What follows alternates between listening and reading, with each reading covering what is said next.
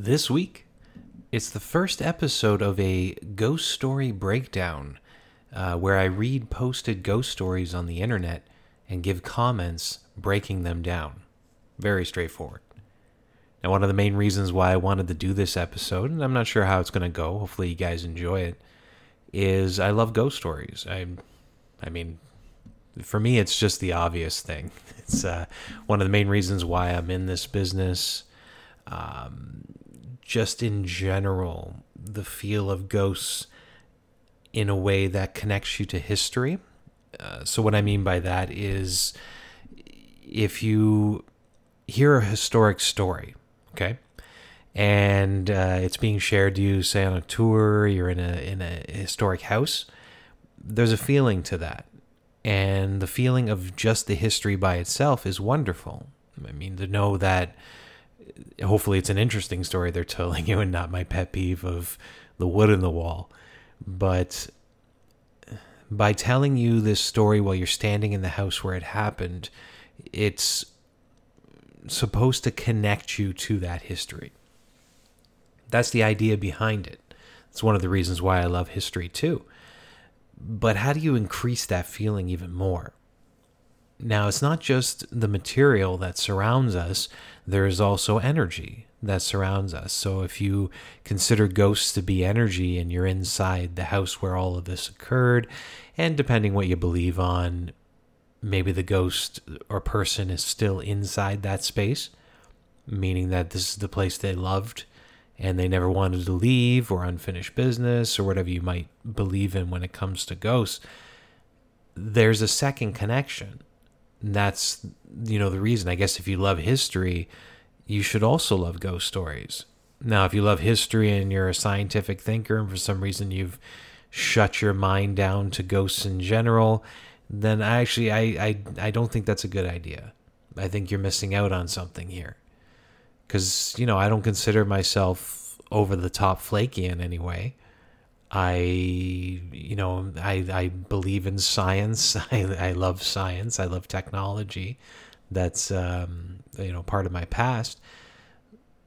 But I also believe in ghosts, and there's reasons for that. You know, I've I've come to terms with it because of the experiences I've had. I I know there's something that, you know, nothing scientific that I've ever read has explained. I think quantum uh, physics is coming close to that, but in general, just keeping an open mind to it, or just enjoying the ghost story in general. You know, you're sitting sitting in a historic place and having that extra connection to the past. So it's not just the past you're hearing about, and it's not just your imagination that is creating that connection to the people who used to live in that house but as well, you're getting the story that the person you're hearing about might still be there.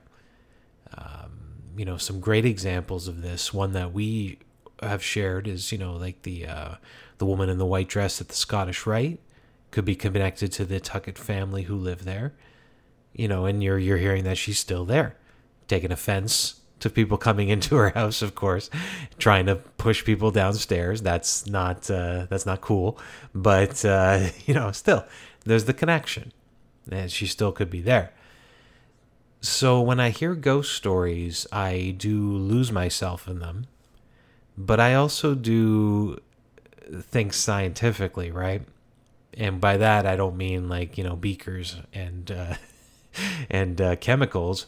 Uh, what I mean is, you think scientifically, you got to question what's being told to you, not question in an angry, I'm going to destroy you because you're lying to me kind of way, but just for your own opinion.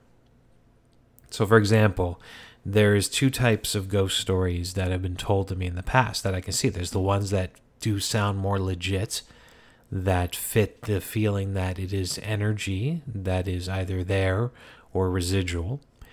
And then there's the ones that are very much over the top. Now, I could give you uh, crazy examples of that. I've had many of them told to me in the past. Like uh, something that feels legit would be energetic. Uh, you might catch glimpses of something that is there, and maybe your mind will follow up with a psychic impression of it Uh, that seems legit to me. Uh, you might have echoes of the past that repeat. Uh, I've had experiences with that myself uh, through voices, through figures, um, and sometimes through full apparitions. And I do believe that that, is all possible. But uh, when I'm told, uh, for example, like somebody said to me, that the ghosts used to do my dishes for me. So I would leave my house and I came back and all my dishes were clean and it was a ghost and then then then I kind of cross over to the side. I, I, don't know about that one. That one doesn't sound uh, very legit to me. So I guess you could say that uh, the things that are more subtle, energy related, seem more legit, and I, I think you might agree with me on that one. But then if you go to the other side of where the ghost is affecting the material world in a very noticeable way, then then I question it. Now, what you believe is on your side, and if you believe that you know the ghost can affect the material world, I would love to hear your stories because again, it comes down to zero attachment. As a little side rant, I need you to know that you know I've never in my life ever got angry at anyone for putting down my beliefs or not believing in a story that I might have told them. And I've told people stories if that's what I do for a living as a ghost guide. Uh, and I and I want other people to kind of react the same way, because I know there's a lot of anger out there in the world in general, but I have noticed it significantly in the in the ghost community. Quotes uh, that if somebody puts down a story being told by a person, that they will get angry at it you know, I post on Facebook, for example, which is not, I mean, it's known for for um, aggressive conversations. That's how I'll put it, uh, but not as bad as say Twitter, for example. And I'll put a story, and then somebody will come in and give their experience, and I'm always like, "Oh, that's wonderful," even if it's over the top. I'm just happy they shared it. Uh, and then other people will come in and they get into this huge argument back and forth. It's like, oh, ghosts are real. No, ghosts are not real. And it's just fight, fight, fight, fight, fight. And I just, uh, I don't like that. I mean, it's just, it's not needed in the sense that what's the difference? You know, if, if somebody has an experience in their life and they believe it's real, more power to you. And if somebody disagrees with you on that, yeah, you can come in and say, "Oh, you know what? I I I appreciate that, but however, you know, can you tell me a little bit more about this? Can you give me a little more detail? You know, you can get to that point of maybe finding out if they are lying, which in most cases I don't think people are. I think they are legitimately sharing their story. Otherwise, why would they take the time? It's not getting them any good press, so to speak.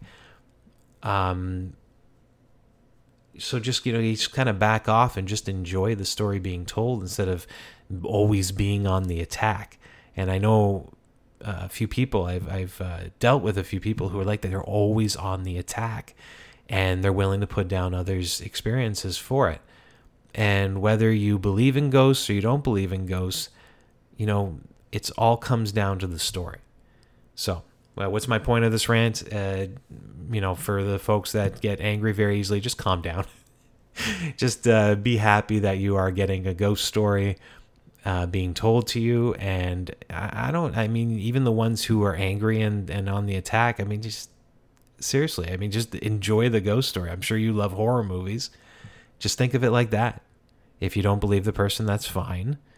But think of it like, you know, you just watched a horror movie. It's based on a real story. Maybe they exaggerated it a little bit, but it's still uh, entertaining if you dive down deep enough into it. So there you have it. So the idea between legit and what seems over the top, but no matter what it is, uh, whatever side of the spectrum it ends up on, who cares? Just enjoy that story. And that's what uh, the point of this episode is. You see that segue? Did you like that segue? Uh, you know, segueing into telling you a few stories. Now, I'm going to be doing this uh, off the internet. And just like I used to do with my old strange news segment, I'm not rereading these in advance because I want to be surprised in the moment. I haven't prepared anything. This is all going to be off the cuff. And, um, you know, just excuse me if I screw up on anything. I'm going to be very careful as I read these people's experiences. You know, for this, I'm going to the site of GQ.com. If you don't know, that is that uh, that magazine. Magazine still exists. Anyway, that's that magazine and I guess they did this as a Halloween segment a couple years back. So they went out to their staff members and got their staff members to tell personal ghost stories. Now, again, is I don't know, maybe it's real, maybe they're they're just doing it to uh, sell magazines or online subscriptions, whatever it is with them these days, and maybe it's not real. But again, this is going to come back to my original thing: is that you know who cares if it's a good story? Let's just enjoy it. I am gonna you know break it down not in an angry way. Don't think I'm trying to be a hypocrite here, uh, but uh, give my opinions as I go. Maybe some some questions that I might ask if I was interviewing that person in front of me and getting their ghost story. So let's just dive into it. All right, so this is an article titled Spooky Personal Ghost Stories from the GQ staff, and the subtitle is just Happy Halloween. Very, very simple. I love it. Okay, so the first story is uh, titled A Strange Painting. Um, I'd love to give the name of the staff member, but they didn't. Oh, no, they're there. Okay, yeah, so they got the staff members' names in here. So this is by John Wild, who is a digital director at GQ. I'm four, maybe five, sleeping in a big boy bed in a room I share with my younger brother who's fast asleep. Though I barely move at all now, my girlfriend refers to my preferred sleeping position as the bouncer. Flat on my back, arms crossed, no movement. It actually sounds more like a vampire to me. I tended to thrash a lot back then and wake up often as a result. And so one night I found myself half covered in blankets awake and staring at a young woman dressed in flowery white clothing. She is sitting on the ground back against a very large wooden toy box at the foot of my bed, reading a book I think. The memory always feels a little fuzzy, and to be honest, at this point, my mom tells it better than I do. Now, uh, as a side note, I would um, I would I would dive in on this idea that the memory is a little bit fuzzy, just in the sense that you know this is where exaggerations can come in. So if somebody's telling you a ghost story and they're saying that their memory might be a little bit fuzzy on it, you got to take it with a grain of salt. It's the same idea behind legends, right? Legends over the years are told and uh, things are added to it. It's made a little more dramatic. So you always take it with a grain of salt. Again, enjoy it, but with a grain of salt. Uh, so the memory always feels a little fuzzy. And to be honest, at this point, my mom tells it better than I do. But I saw her, this is the woman in the end of his bed, and slowly pulled the sheets to my eyes, scared as F I'd pull them back down and she'd still be there, and I'd pull them back up. I don't know how, how long this went on an hour, 30 seconds. Somehow I fell back asleep. Woke up the next morning and told my mom what I had seen. I don't know if she believes in ghosts, but she doesn't not believe in ghosts. She listened and cared, and then, and then, weeks later, my mom was digging through the attic for something and she stumbled on a picture painting thing. You know, like they did back in the 80s. It was a woman in white wrapped in cl- clouds of fabric. We'd owned the house for a couple years at that point, so who knows when it came from. My mom liked it and hung it up in the bathroom, so I got to relive my ghost story every time I took a leak. uh, all right, that's a that's a good story. So uh, we have uh, uh, experience as a child. Uh, this is Daniel talking. Uh, experience as a child, you know, and the little fuzzy memory. That's great. The mom seems to be more focused in on this. And what you have is this kid who experienced something not knowing there was this painting of a woman, yet he still saw her. Now, what you might think this is uh, is up to interpretation if I was looking at this story and somebody asked me, oh, who could the woman be? Well, then I have two possible answers for that. Uh, first could be a um, psychic impression from the child himself, in the sense that children are definitely more psychic in nature than adults, right? Before you're told that your imaginary friend doesn't actually exist, you know, you should um, encourage the kid to kind of look into that spiritual side of themselves. Uh, they haven't lost it yet. So maybe this was a psychic impression of the painting upstairs and he was just picking up on that. Or maybe the woman was somebody who lived in the house previous and that's why the painting. I, I would ask the question, you know, with this painting, um, it sounds like it's not that old. So it's it's possible that the woman in the painting is still alive. I mean, it says it did back in the 1980s. So I would definitely question that because the person could very well still be alive. Um, that then comes back. Maybe it's just a psychic impression and not the person itself. So that's what I would dig down on. But the story itself is great. It has all the elements. Uh, you know, it has the the um, the main character having a ghostly experience, and it has the solution in the end. And within it, there is a story. You know, there's a challenge here. The kid was scared, and uh, there was that really creepy moment of when he pulled the covers over his head and pulled back. The woman's still standing there you know that's that uh, fear that we all have is there's no real way to escape that so um, in the end i think it's a very legit sounding experience for a kid to have and i do believe it's uh, legit completely legit um, just from the the setup of it but the question for me is who is this ghost so that's what i would I, I would dig down on that to try and find out who the ghost is okay so i have another one here an Odd Coincidence. This is by Alex Schultz, who is an editorial assistant.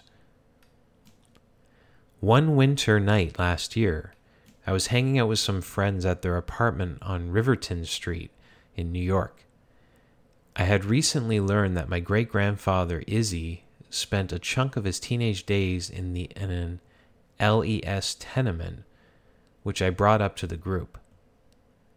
Uh, I don't know if anybody knows what that is, but uh, I'm just going to do a quick search here.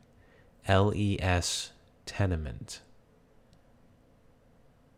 Lower East Side tenement. So I guess that's a um, like an apartment building on the Lower East Side of Manhattan. Okay. Uh, which I brought up to the group. I wondered how close the tenement might have been to their place, so I texted my grandmother, Izzy's daughter, to see what she knew. She found his World War I draft card and it listed the exact same address in my friend's apartment. Obviously, it's not the same building anymore, but it was still weird. So the address of the place was the original tenement. Sorry, it's a little confusing. So the address of the place was the original tenement that his great grandfather, Izzy, had lived in when he was in New York. Uh, same address, though it's a different building. That's what he's saying. Then a few minutes after that, we heard someone knocking on my friend's door, over and over and over again. They have a neighbor who complains about noise all the time, so we figured it was him. But when we opened the door, there was no one there. The knocking resumed again a few minutes later. We tried to laugh it off, but we were all sufficiently shook. And now, of course, I believe in ghosts. Okay. Not as big a fan as this story. Uh, I'm sure you are feeling the same way right now. And this is a, a, criticism I have. Now, it's a real ghost story, so sometimes there isn't a solid ending to it. And even the last story didn't have a solid ending to it because we don't know who the woman is. And that's, you know, the nature of real ghost stories. Sometimes this information just doesn't exist unless you want to bring in a psychic or you want to um, look deep into the history of a location. But here we have a story that uh, kind of disappoints on a couple levels. Uh, first, uh, you know, there's the coincidence of it being the same address. that's fine. But it says here that his great grandfather only spent a chunk of his teenage days in this tenement. And um, I don't know. It's just, I mean, it's your great grandfather and I can't see family members wanting to terrify you And this isn't a, a story. Uh, this is a question that I ask of a lot of uh, ghost stories that have been told to me. Is when a family member is terrifying you, I don't fully believe that it's them. Now, it could be something else taking advantage of the situation just to get attention. That is very possible. And uh, but this one is it's a little bit too subtle in the sense that they weren't really trying to call on this energy. So if it was something that was being mischievous, then I don't see is this the opportunity because you're not really opening any doors unless they were using a Ouija board before. So I'd asked them, "Have you ever done anything ghostly in the apartment before?" Not the guy who's writing this, Alex, but for his friends. You know, if they they um, believe that it was haunted and if they tried to communicate, it's possible they opened a door and that this knocking is just that entity, whatever it might be, making itself known and just using the opportunity because everybody was kind of freaked out by the coincidence that the guy's great grandfather had lived at the same address. But I don't think it would be the great grandfather. I don't think a great grandfather would want to terrify his great grandson. And for that reason, I'm um, not too happy with this story in that sense. And the other side of it is um, it's missing a lot of details. Think about it. If you were in an apartment with your friends and you were having this conversation, and uh, all of a sudden something mysterious is banging on your front door, and you go to the door, you open it up, there's no one there, uh, you'd be terrified, right? And then you go sit back down you're talking, and there's more banging. That's not where the story ends. it's like that's it. It's just cut and run at this point, and you've left us all be like, but wait a minute, you know, because you could have gone back to the door, opened it again. Like there, there's more to this. And when did it stop? And how many times was the knocking before it stopped? And was it a, um, uh, uh, I think you said banging. Let me let me just see here. Uh, complains. Uh, no, it just says knocking. So was it a, a, hard banging like the neighbor might do if somebody comes to your door angry or making noise? They might like you know hit their fist against the door, or was it just like a light knocking in the background? So I'm left with a ton of questions from this story, and that's the reason why I'm not too happy with it. Uh, hopefully, I, if you felt the same thing when I was reading it to you, where you're like, okay, that's an interesting story, but then in the end you felt incomplete in some way, then that's the reason why most likely you felt incomplete. Okay, I'll do a couple more here. There's actually quite a few, but I don't want to drag this out longer than it needs to go. I hope you're enjoying it though. Uh, so the next one is called A Girl and Her Dog. And there's no name. They, I just wanted to stay anonymous. That's actually when I hear it, anonymous ghost stories, I think there's something to that. Uh, usually they'll be more honest and the reason they're not giving their name is they don't want to be ridiculed for it. That gives more legitimacy. So the mysteriousness of not giving your name for the story actually tells me that there's something more real to this. But we'll find out together. A girl and her dog. My dad is a photographer, and one time he stayed at this hotel up in Vermont for a shoot. He was woken up in the middle of the night when a little white dog ran through his room. Shortly after that, a young girl, about seven or eight years old, came into his room in pursuit of the dog. She sat at the foot of his bed and asked if he had seen her dog. He says he wasn't scared. It was just a normal little girl, but there was still something about the whole thing that felt supernatural. My dad told her it had ran into the bedroom and if she was lost, she needed to find her parents. She said no, got up, and followed the dog into the bathroom. My dad went in to help her get the dog. When he got there, the room was empty. And a few weeks later, his assistant was staying in the same room with her sister. Weirdly, both of them had the same dream about their dad coming into the room, sitting on the edge of, the, edge of their bed, and then going into the bathroom. That might be a typo. Uh, let me finish it. Uh, so when they woke up the next morning, they got a call from their mother saying their dad had passed away. Oh, okay, I got it. I got it. Uh, Tad had passed away that night. Okay, so this is a good story. Not about legitimacy. This is one of those. Uh, um, in this case, it's her dad, but you know the story of a, a friend of a friend once told me. Oh, there was a show on YTV. Uh, was it called Things That Go Bump in the Night or something? I, I don't remember. But they started out with um, uh, they were all around a campfire telling ghost stories, and it was like uh, my friend of a friend told me, and that's the that's one of the ones that should go on to legend. Those are the urban legends that are told you to put a lot of validity into that. But here we it's her um, it's her father, so that's uh, very interesting, and he also shared um, validating experience from other people who are in the same room. So maybe it's possible that this room is a uh, vortex of energy that is a center point for the energy of the hotel. So, this is a pretty robust story.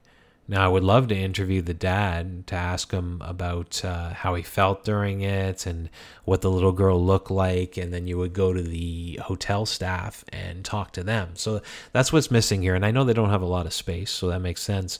Is um, has the hotel staff gotten stories? And this is the beauty of hotels is that guests will usually share their ghostly experiences so that if you have something and you go to the staff and say, hey, this happened to me, like a little girl and a white dog, which is very legitly detailed, if they've been told anything similar in the past, they could tell you this. And then that creates uh, validity over multiple people staying inside the hotel.